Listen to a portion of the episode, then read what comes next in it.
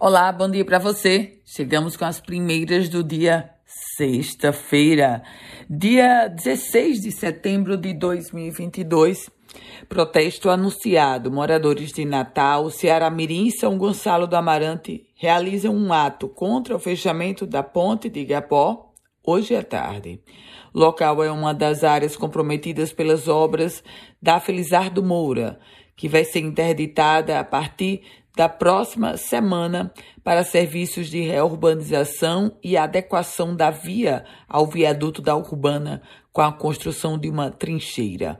O ato está marcado para uma hora da tarde em frente ao grau técnico, ali na entrada e saída da ponte de Igapó. Manchas de óleo voltam a aparecer em praias do litoral sul. Aquelas manchas de óleo voltaram a aparecer no litoral sul do Rio Grande do Norte, de acordo com informações do próprio IDEMA. As autoridades ambientais ainda não sabem se o material é do mesmo tipo que apareceu no litoral lá no segundo semestre de 2019. De acordo com o IDEMA, a população detectou o material nas praias da Mina, em Tibau do Sul, Sagi, em Bahia Formosa, Barreta e Búzios, em Nísia Floresta. Polícia, ex-policial militar e policial militar suspeitos de triplo homicídio em Natal são soltos por decisão judicial. O ex-policial militar Wendel Fagner Cortez de Almeida foi solto após a decisão do juiz Armando José Armando Júnior, da segunda vara criminal de Natal, ele que revogou a ordem de prisão temporária do suspeito e negou o pedido de prisão preventiva feito pelo Ministério Público. O Endel Lagartixa, como é chamado, estava preso desde julho, suspeito de ser um dos autores do triplo homicídio que aconteceu na zona norte de Natal em abril deste ano. A gente fala agora sobre 5G, porque o ministro das Comunicações, Fábio Faria, reforçou durante o evento em Natal que o evento que o sinal do 5G estará totalmente implantado e estabilizado até novembro deste ano na capital potiguar.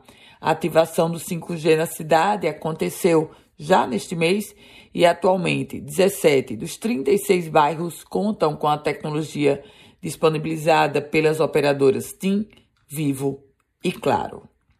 E a gente fala agora sobre o prazo prazo para a conclusão das vistorias dos permissionários do transporte público opcional autorizados a operar linhas urbanas de Natal.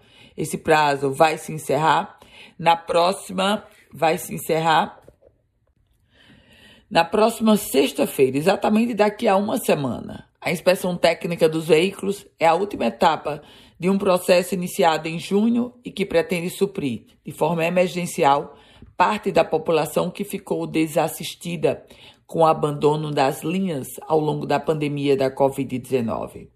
Economia. Com uma movimentação total de 509 milhões de dólares em produtos vendidos para o exterior no acumulado deste ano, o Rio Grande do Norte traz uma alta de 123,9% no comparativo com o mesmo período do ano passado. Com as primeiras notícias do dia, Ana Ruth Dantas. A você, um ótimo e produtivo dia, bom final de semana. Lembre-se, se quiser compartilhar esse boletim, fique muito à vontade.